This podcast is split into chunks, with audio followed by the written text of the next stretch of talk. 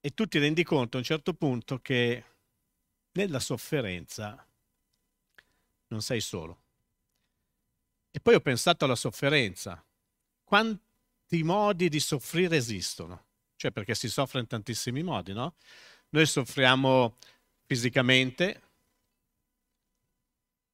soffriamo emotivamente, no? quando c'è quel cuore che si rompe perché magari c'è una delusione amorosa, quindi delusioni sentimentali ci fanno soffrire, sono sofferenze emotive. Poi possiamo soffrire eh, per, no- per le nostre convinzioni, per le nostre idee, ma possiamo anche soffrire per la nostra fede. Amen. E io oggi vorrei proprio parlarvi di questo, poi mi allargherò, valuterò, vedrò che cosa Dio vuole che, che, che ci diciamo. Però è importante comprendere come si può soffrire anche per la fede. E c'è stato qualcuno che ha sofferto per la fede e scrive, scrive una lettera, seconda Timoteo, che è stata probabilmente la sua ultima lettera, è, stato, è considerato il suo testamento spirituale. L'Apostolo Paolo scrive questa lettera, la indirizza a Timoteo e gli dice, ma sapete, mentre scrive questa lettera, eh, non, non, mi è venuto in mente adesso, al, du, al capitolo 2, versetto 16, lui inizia a dire che ci sono cristiani che chiacchierano e fanno confusione.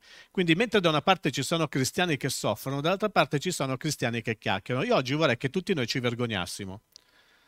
Se io, eh, 2.16. Io vorrei che tutti noi ci vergognassimo, ma evita le chiacchiere profane perché quelli che le fanno avanzano sempre più nell'impietà. Chiacchiere. Ci sono cristiani che chiacchierano e non fanno i cristiani, mentre Paolo, poco prima, dice a Timoteo, Guarda cosa dice Timoteo 1.8, 2.1.8, non avere dunque vergogna della testimonianza del nostro Signore né di me suo carcerato, ma soffri anche tu per il Vangelo, sorretto dalla potenza di Dio.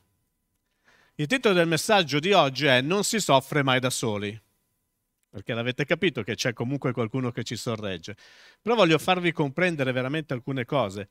Innanzitutto Paolo dice non avere dunque vergogna della testimonianza.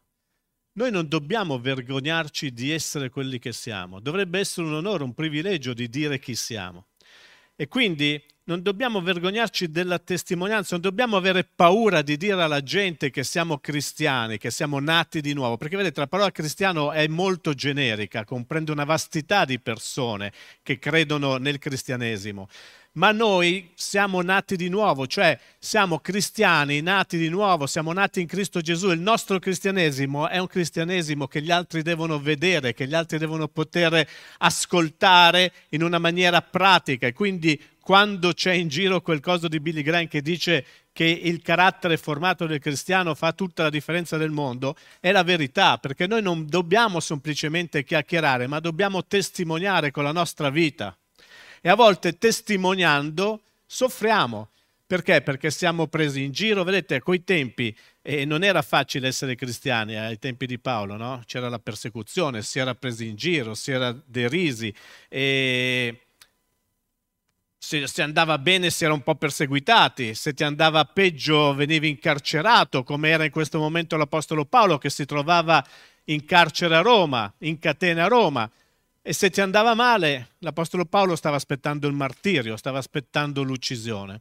E vedete, noi oggi non pensiamo che queste cose siano attuali, perché viviamo in un mondo occidentale molto, molto, molto, molto liberale, no? dove pensiamo più alle nostre vite, alle nostre esigenze, alle, al nostro avere, al nostro possedere, ma eh, un giorno dovremo lasciare tutto qua, ma ci sono cristiani ancora oggi che stanno soffrendo. Stanno soffrendo esattamente come l'Apostolo Paolo stava, stava descrivendo a Timoteo. Non ti vergognare, testimonia, però sappi che quando tu testimonierai di me eh, passerai delle sofferenze. Io voglio farvi vedere, per farci vergognare, la Chiesa perseguitata. L'ho preso da porte aperte e c'è un, eh, un grafico dove non so se si vede bene, comunque al primo posto, al primo posto c'è l'Afghanistan. Lo vedete là a destra? Poi c'è la Corea del Nord, poi c'è lo Yemen. Ci sono 360 milioni di cristiani che non possono dire di essere cristiani perché altrimenti iniziano a essere perseguitati, iniziano a essere maltrattati, iniziano a essere imprigionati e uccisi. 360 milioni. E sono andato a vedere che cosa succede ai cristiani in Afghanistan, dove il pastore Ezio si è convertito e dove, dove ha fatto le missioni. Noi, noi viviamo un cristianesimo all'acqua di rose, io mi vergogno quando leggo queste cose. Metti la lettera. Che cosa succede in Afghanistan quando uno diventa cristiano? Intanto è impossibile vivere apertamente come cristiani in Afghanistan. Leghi agenti di assicurazione che mi ero convertito, che avevo conosciuto il Signore, hanno iniziato a, a prendermi in giro chiamandomi Don Dante. Ho detto non proprio Don, però Dante sì. E, e, però iniziavano a prenderti in giro, non capisco, la gente non capisce che cosa ti succede, perché? Perché è un'esperienza personale, tu glielo puoi raccontare, ma finché non vedono quello che ti succede, non vedono il cambiamento, non vedono te trasformato, non potranno mai capire chi sei veramente. E quando gli uomini cristiani affrontano scherni, reclusioni, esattamente quello che, che vi ho detto di Paolo, che stava raccontando, torture che conducono a disabilità, Provate a immaginare, vergogniamoci, perché lì se dici di essere cristiano iniziano a tagliarti i piedi, iniziano a tagliarti le dita delle mani, iniziano a tagliarti la lingua.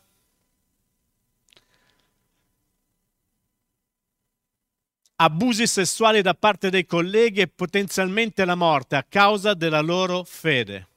Essi subiscono queste persecuzioni da parte delle loro famiglie, dell'intera comunità e dei talibani.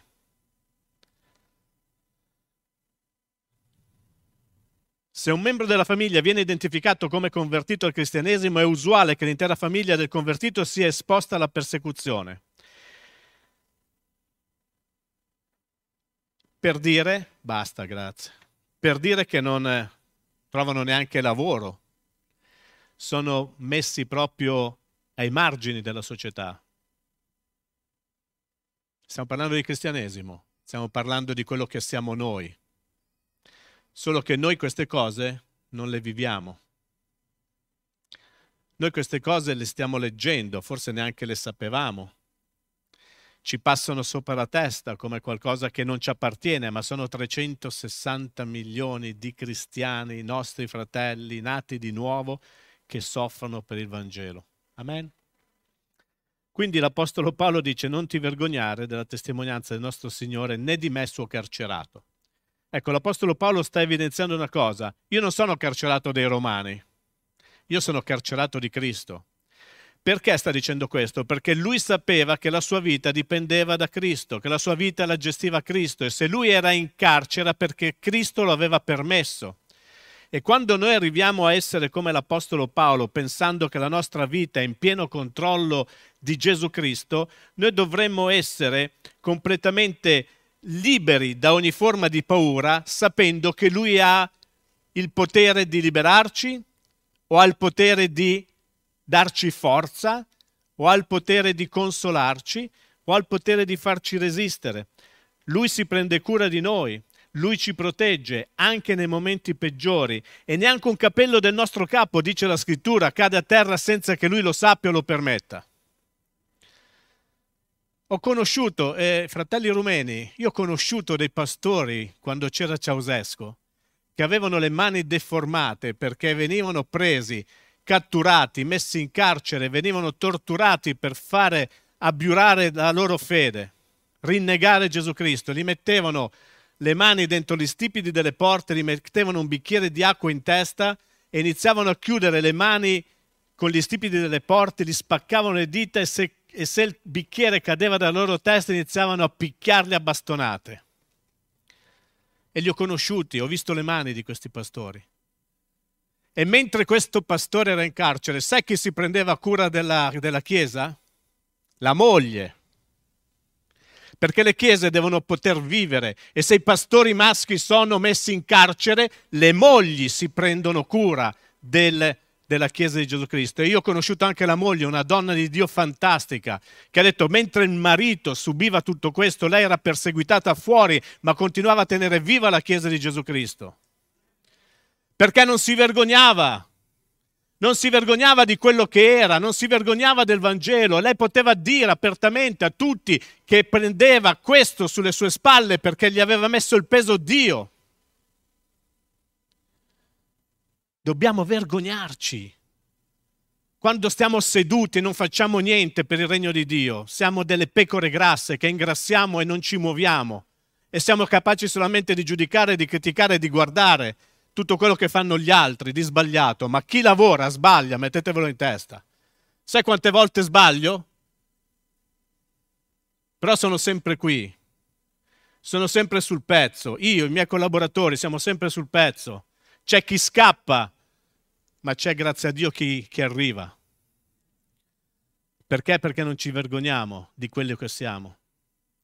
Non ci vergogniamo del Vangelo. E l'Apostolo Paolo diceva che lui non era un carcerato dei Romani, lui era un carcerato di Cristo. E vedete, essere carcerato per lui non era semplicemente una conseguenza della sua fedeltà di, a Cristo, ma era anche la conseguenza della volontà di Dio. Perché non era un caso che lui si trovava in carcere, perché grazie al fatto che lui si trovava in carcere, il Vangelo avanzava. La prigionia di Paolo contribuiva alla causa del Vangelo. Guardate cosa dice Filippesi 1, 12, 14. Desidero che voi sappiate, fratelli, che quanto mi è accaduto ha piuttosto contribuito al progresso del Vangelo, al punto che a tutti quelli del pretorio, a tutti gli altri, è divenuto noto che sono in catene per Cristo. Lui testimoniava attraverso le sue catene. Tutti sapevano che lui era l'Apostolo Paolo, che era cristiano, che era un messaggero di Dio e il Vangelo progrediva. Vai avanti. E la maggioranza dei fratelli nel Signore, guarda cosa succedeva, incoraggiati dalle mie catene, perché lui continuava a predicare Cristo anche dalle prigioni, anche quando era in catene, niente poteva fermare l'Apostolo Paolo, incoraggiati dalle mie catene hanno avuto più ardire nell'annunciare senza paura la parola di Dio. La testimonianza degli uomini di Dio porterà agli altri ad avere più ardore nel progredire, nel testimoniare, nella testimonianza. Quando noi vediamo gente intorno a noi che non si vergogna nonostante tutto quello che sta subendo, e adesso noi non subiamo le torture, però possiamo subire abusi psicologici, possiamo subire divieti, possiamo subire tante cose che possono sembrare persecuzione, ma non siamo ancora nella persecuzione. Perché quando arriverà la persecuzione ce ne accorgeremo, ve lo posso garantire. Siamo ancora nella libertà di poter predicare Cristo. Ecco perché dobbiamo sfruttare questa libertà, ecco perché non dobbiamo tacere, ecco perché dobbiamo sapere chi siamo, ecco perché non ci dobbiamo vergognare nel testimoniare che Gesù Cristo è il nostro Signore, il nostro Salvatore, che Lui vive in noi, che ha cambiato le nostre vite e lo possiamo raccontare attraverso le nostre vite cambiate. Però le nostre vite devono essere cambiate, se sono cambiate dobbiamo essere disposti di fare quello che l'Apostolo Paolo sta dicendo a Timoteo. Soffri anche tu. Cioè l'Apostolo Paolo sta dicendo io sono in catene, sono incarcerato, sono incarcerato per Cristo, sto facendo la rivoluzione dal carcere, sto scrivendo lettere, però ti dico, caro figlio mio spirituale, perché Timoteo era il figlio spirituale di Paolo, era il pastore della chiesa di Efeso, gli dice, soffri anche tu per il Vangelo. Cioè, voglio, voglio dire, non puoi scappare. Se, se vuoi vivere per il Vangelo, sto parlando di quei tempi, sto parlando di quei 360 milioni di cristiani che non siamo noi, soffrono per il Vangelo, sapendo che non sei solo, sapendo che sei sorretto dalla potenza di Dio. La potenza di Dio ci darà la forza di resistere a ogni tipo di sofferenza, di resistere a ogni tipo di persecuzione, di resistere a ogni tipo di angheria che il mondo ci potrà fare. Non possiamo più permetterci di dire niente, una parola fuori posto ci prendono, ci additano, ci accusano di essere questo, di essere quest'altro. Siamo, siamo diventati Eh, siamo, stiamo vivendo una società che sottosopra, ve ne siete resi conto, no? Usiamo tutti i mezzi pubblici, anzi usano tutti i mezzi pubblici per eh, farci passare un'ideologia. Ma noi non dobbiamo piegarci, noi dobbiamo resistere stando fermi nella fede, sapendo che potremmo anche soffrire per queste cose, per dire la verità. E se vuoi testimoniare del Signore, sappi che a volte andrai incontro delle sofferenze che potranno essere di varia natura. Chiaramente non penso ci tortureranno ancora, però mh, mm, potrebbero metterci in carcere se diciamo la verità. Potrebbero accusarci di qualche cosa se diciamo la verità. Però noi non ci dobbiamo vergognare. Ed è importante, come l'Apostolo Paolo stava evidenziando a Timoteo, che si doveva o poteva soffrire per il Vangelo. Non per altro, perché a volte noi soffriamo per altre cose. Per le altre cose noi non dovremmo soffrire. Non dovremmo soffrire perché siamo accusati di essere dei poco di buono, di, de, di non avere una buona testimonianza o di essere degli accentratori o di essere chissà che cosa. Infatti l'Apostolo, Paolo, eh, l'Apostolo Pietro, scusate, 4, 14, 19, leggo dei pezzettini, dice verso 15, nessuno di voi abbia a soffrire come omicida o ladro, malfattore o perché si immischia nei fatti altrui. Cioè noi non dobbiamo soffrire perché siamo accusati di cose di altro genere, perché la nostra testimonianza dovrebbe essere una testimonianza limpida, lineare, corretta. La nostra vita dovrebbe parlare di correttezza. Quindi non dobbiamo soffrire perché siamo accusati di cose strane, ma poi dice, verso 16, ma se uno soffre come cristiano non se ne vergogni, anzi glorifichi Dio portando questo nome, cristiano. L'Apostolo Pietro sta dicendo la stessa cosa, se uno soffre come cristiano non se ne deve vergognare, perché sta portando il nome di colui che ha cambiato il mondo, di colui che ha cambiato la storia dell'umanità, e noi siamo suoi figli e non ci dobbiamo vergognare di quello che siamo, ma ci dobbiamo vergognare di quello che non siamo. Amen. Hai questo messaggio duro, sei tornato a rompere, sì? Sì, sì. Sono tornato. Sono tornato perché, vedete, abbiamo il tempo nelle nostre mani. Si aprono finestre di possibilità e noi dobbiamo sfruttare queste finestre di possibilità per parlare del Signore. Ah, eravamo a cena l'altra sera con mia moglie e siccome è un locale molto piccolo ci hanno dato un tavolo condiviso. Noi eravamo da una parte, dall'altra parte del tavolo c'era un'altra coppia. E cosa fai? Tu pensavi di passare una serata con tua moglie romantica dopo la... che sei uscito dal Covid, dici andiamo fuori a cena, andiamo e invece no, ti mettono al tavolo con, una, con un'altra coppia e cioè, inizia a chiacchierare. Iniziano a dire, sì, però voi non siete di qui, voi siete del nord. Eh sì, siamo milanesi. Questa per me è sempre stata la... Ecco perché Dio non mi ha mai tolto l'accento milanese. Sì, siamo di Milano. Come mai siete venuti qua in Toscana? E mia moglie, perché mio marito è un pastore evangelico. Ale! Ale, loro avevano già finito di mangiare, noi dovevamo ancora mangiare, figurati come abbiamo mangiato. E iniziano le domande. Pensa un po', lei era l'avvocato, è l'avvocato, io non, non, non, non so il nome, quindi racconto la storia, è l'avvocato di tutte le chiese evangeliche della città di Firenze. E allora lì sì che abbiamo mangiato, proprio abbiamo... Il problema è che poi non ho digerito. Perché sai che bisogna masticare bene per, per agevolare la digestione. Invece, poi, poi non si sente, lei sentiva meglio, poi mi diceva, poi mi diceva lui, lui, è un po' più restio a parlare. No, il problema è che io non sento, non è che sono restio a parlare. Cioè, devo farmi, devo farmi dire cosa dicevano, perché anche se il tavolo era piccolo, c'era una, proprio un locale di un 3x3. Non sentivo, però per dirti, ogni occasione è buona per testimoniare di Cristo, per dire chi siamo, per invitare le persone a venirci a trovare. Spero che ci verranno a trovare. Ogni occasione è buona, non ci dobbiamo tirare indietro. Certamente questa non è sofferenza. Beh, insomma, è stata una sofferenza non poter gustare bene i cibi, però eh, non è la sofferenza che, che racconta l'Apostolo Paolo, che raccontano, ripeto, quei 360 milioni di cristiani. Ora il numero non me lo ricordo esattamente, comunque sono all'incirca quelli, se guardi su porte aperte c'è il numero esatto. E, la, e Pietro dice la stessa cosa, non dobbiamo soffrire per cose strane, dobbiamo soffrire come cristiani e non dobbiamo vergognarci.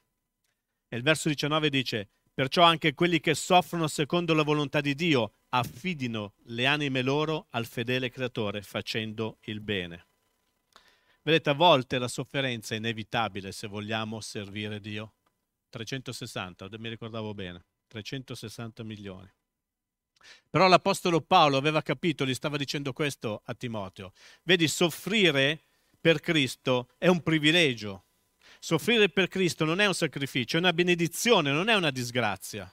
Soffrire per Cristo è qualcosa che, che ci dovrebbe far inorgoglire, perché vuol dire che gli altri ci stanno identificando per quello che dovremmo essere veramente.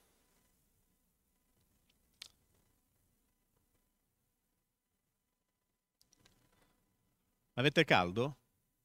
Faccio spegnere l'aria calda? Vi ricordate il giochino? L'aria calda vi assopisce, io vi voglio svegli. Vi friso? Onestamente, scherzo, però onestamente non ci sentiamo un po', un po', un po', non sentiamo un po' di vergogna? Sapendo che viviamo un cristianesimo molto, molto, molto, molto all'acqua di rose? Tu dici no, io sono una persona integra, ottimo. Io sono una persona che dice sempre chi è, ottimo. Io sono una persona... Ma cosa stai facendo esattamente? Cosa stai facendo esattamente? E qui c'è un lavoro tremendo da fare. Cioè, essere una persona integra, vi posso dire che ne ho conosciute tante anche fuori dal mondo cristiano di persone integre, ma proprio tante.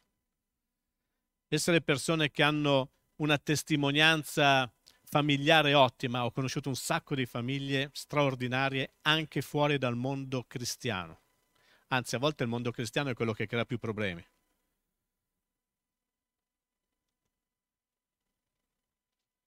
Ma proprio perché siamo cristiani e diciamo di esserlo, dobbiamo avere una testimonianza diversa, anche a costo di soffrire per quella testimonianza non si gioca, non si scherza, è arrivato il tempo di fare le cose come la parola di Dio ci insegna. È quello che l'Apostolo Paolo stava dicendo. Noi dobbiamo avere la stessa fiducia, lo stesso desiderio e, do- e la stessa voglia di vedere il mondo cambiato che aveva l'Apostolo Paolo. L'Apostolo Paolo voleva vedere il mondo cambiato attraverso la potenza del Vangelo e noi dobbiamo avere la stessa voglia, lo stesso desiderio di vedere il mondo cambiato attraverso la potenza del Vangelo, il mondo attorno a noi quantomeno i nostri familiari, i nostri amici, i nostri colleghi, i nostri compagni di classe. Noi siamo coloro che hanno in mano il destino di quelle persone. Sai perché? Perché se noi non parliamo, nessun altro lo potrà fare. Amen. Però la cosa bella è che dice sorretto dalla potenza di Dio. Sappi che se tu stai soffrendo per il Vangelo, sei sorretto dalla potenza di Dio, cioè non sei solo. Dio ti darà la forza, Dio ti darà la capacità, Dio ti sosterrà, Dio ti incoraggerà, Dio ti fortificherà nel momento del bisogno, come vi ho raccontato di quella coppia rumena, di pastori rumeni che ho conosciuto tanti anni fa. Lui sarà al nostro fianco per consolarci, per darci tutto il necessario per rimanere fermi nella fede. Amen. E impareremo a soffrire con chi soffre e a gioire con chi gioisce. Impareremo che non siamo soli nella sofferenza, perché c'è una chiesa, perché quando tu soffri c'è una chiesa che sta pregando per te. Vi ricordate quando Paolo e Sila erano in prigione, c'era la Chiesa che pregava per loro. Quando noi siamo in difficoltà abbiamo un corpo che prega per noi, quindi non siamo soli, non si soffre mai da soli perché Dio ci sosterrà, Dio ci fortificherà, ma abbiamo una Chiesa che coinvolta nella nostra sofferenza pregherà per noi.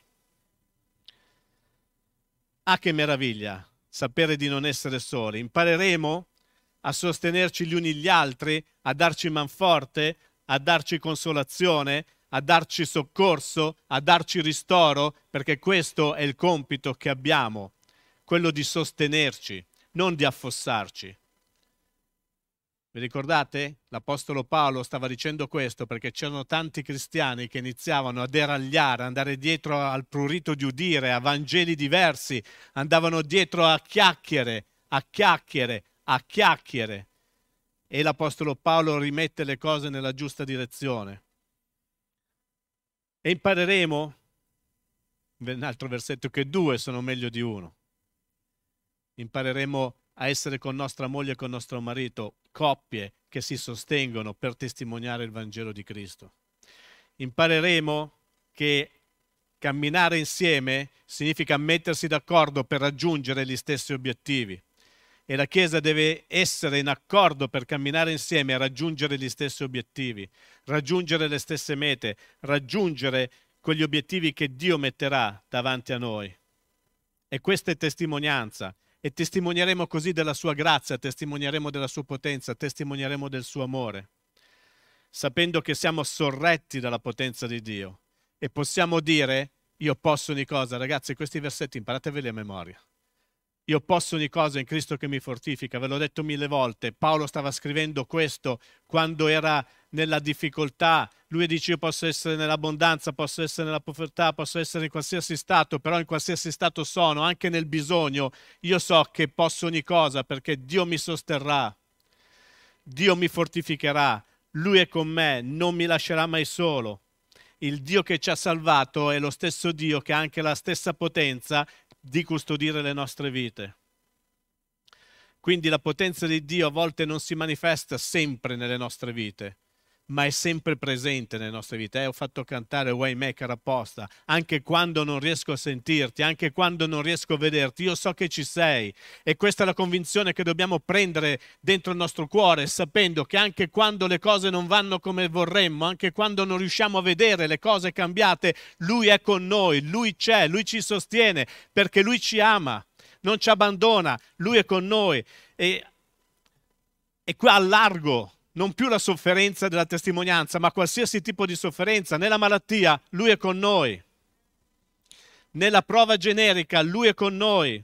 Nel lutto, Lui è con noi. Nella frustrazione, Lui è con noi. Nella persecuzione di qualsiasi tipo, Lui è con noi. E nessuna sofferenza potrà sorprenderci senza che Lui possa darci forza. Ricordate Giovanni 16:33? Nel mondo avrete tribolazione, fatevi, fatevi questa, questa idea, nel mondo avrete tribolazioni, ma fatevi animo, fatevi coraggio. Io ho vinto il mondo, dice Gesù. Lui ha vinto il mondo attraverso una croce, lui ha vinto il mondo e noi possiamo vincere il mondo con lui, anzi, noi siamo più che vincitori, in virtù di colui che ci ha amato. È meraviglioso ricordare che non soffriamo da soli. È meraviglioso sapere che Lui è con noi. È meraviglioso sapere che la Chiesa di Gesù Cristo è con noi, ci sostiene e ci fortifica. Non soffriamo mai da soli, ma la sofferenza fa parte di questa vita. Io vorrei chiedere, con tutta onestà, c'è qualcuno che non ha mai sofferto? Mi faccia vedere la sua mano alzata perché ti metto al posto di una statua, non so, ti faccio una statua. Tutti siamo chiamati a passare in qualche modo da qualche sofferenza, ma tutti dobbiamo sapere che Dio è con noi.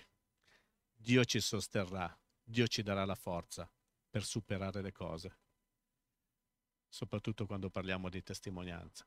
Amen? Ci alziamo in piedi.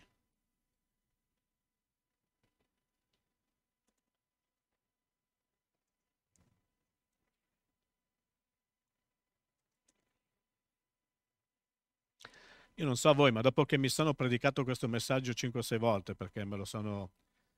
Io me lo predico veramente il messaggio, sapete come? Me lo metto per audio, quindi lo ascolto, quindi me lo sto predicando.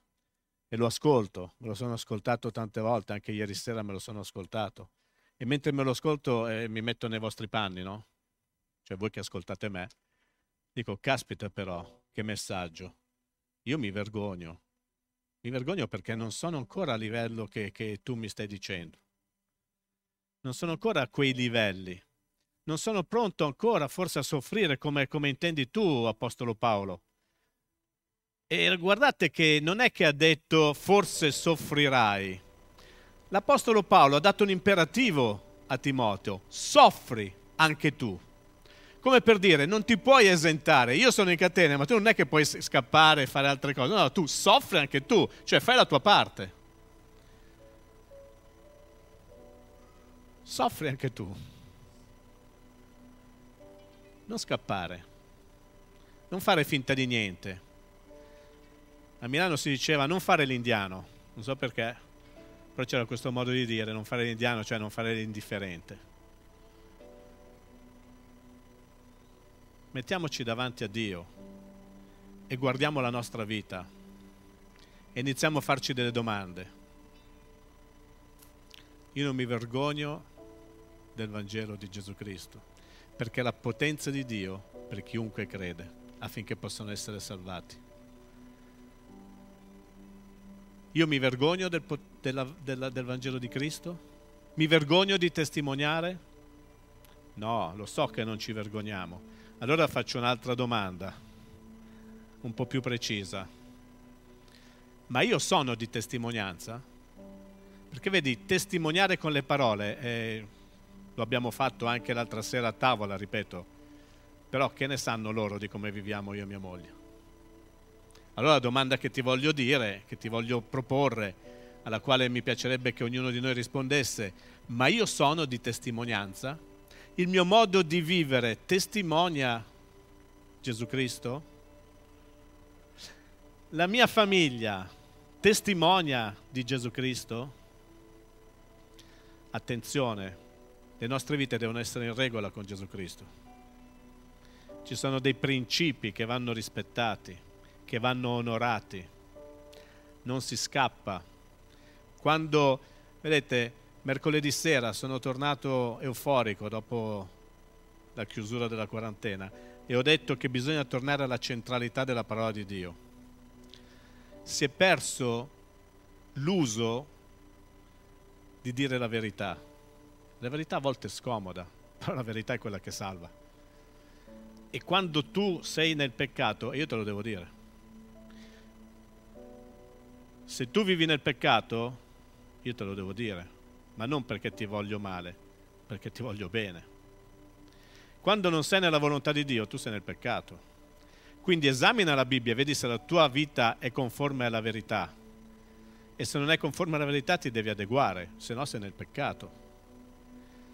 E purtroppo chi vive nel peccato, eh, non lo dico io, ripeto, lo dice il Signore, e non è in regola, eh?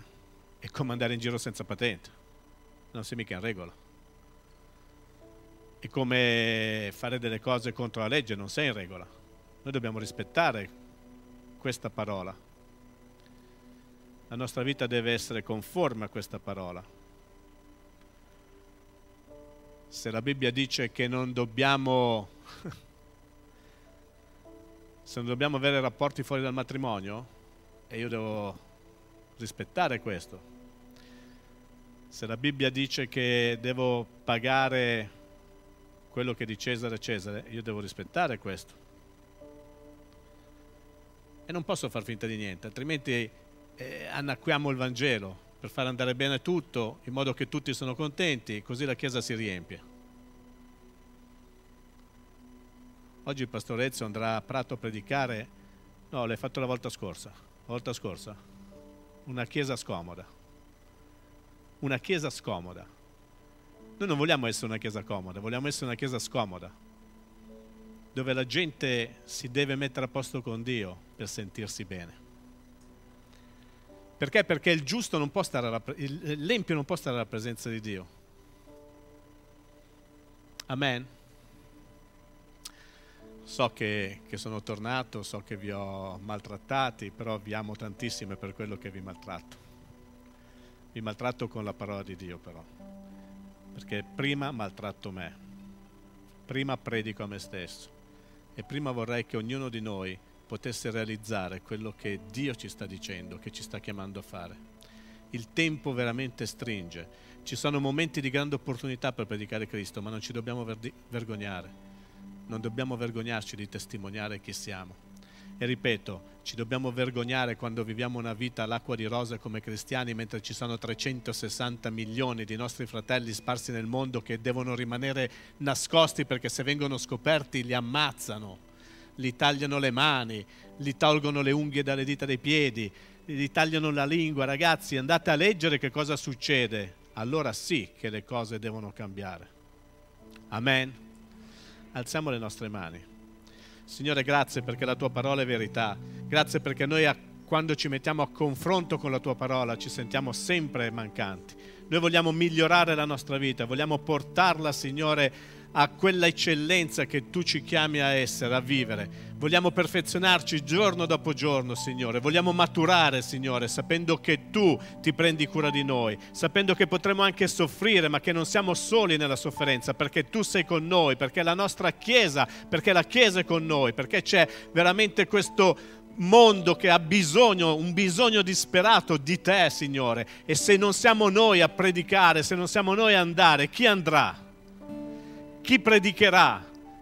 Chi non conosce Gesù? No, siamo noi a predicare, siamo noi a parlare, siamo noi a testimoniare con le nostre vite perché ti abbiamo conosciuto e tu hai trasformato le nostre vite. Io ti dico grazie per ogni persona che è qui, per ogni fratello, per ogni sorella che vuole abbracciare la causa seria del Vangelo, senza vergognarsi, iniziare a vivere come tu vuoi, Signore, non come vogliamo noi, Signore. Questo non significa che non possiamo ridere e scherzare, che non possiamo divertirci, ma dobbiamo mettere le cose nella giusta prospettiva, sapendo che tu tu sei al controllo, che tu gestisci le nostre vite, che tu ci sorreggerai in qualsiasi momento di sofferenza e in qualsiasi momento di bisogno. Grazie Padre, nel nome di Gesù. Alleluia Signore.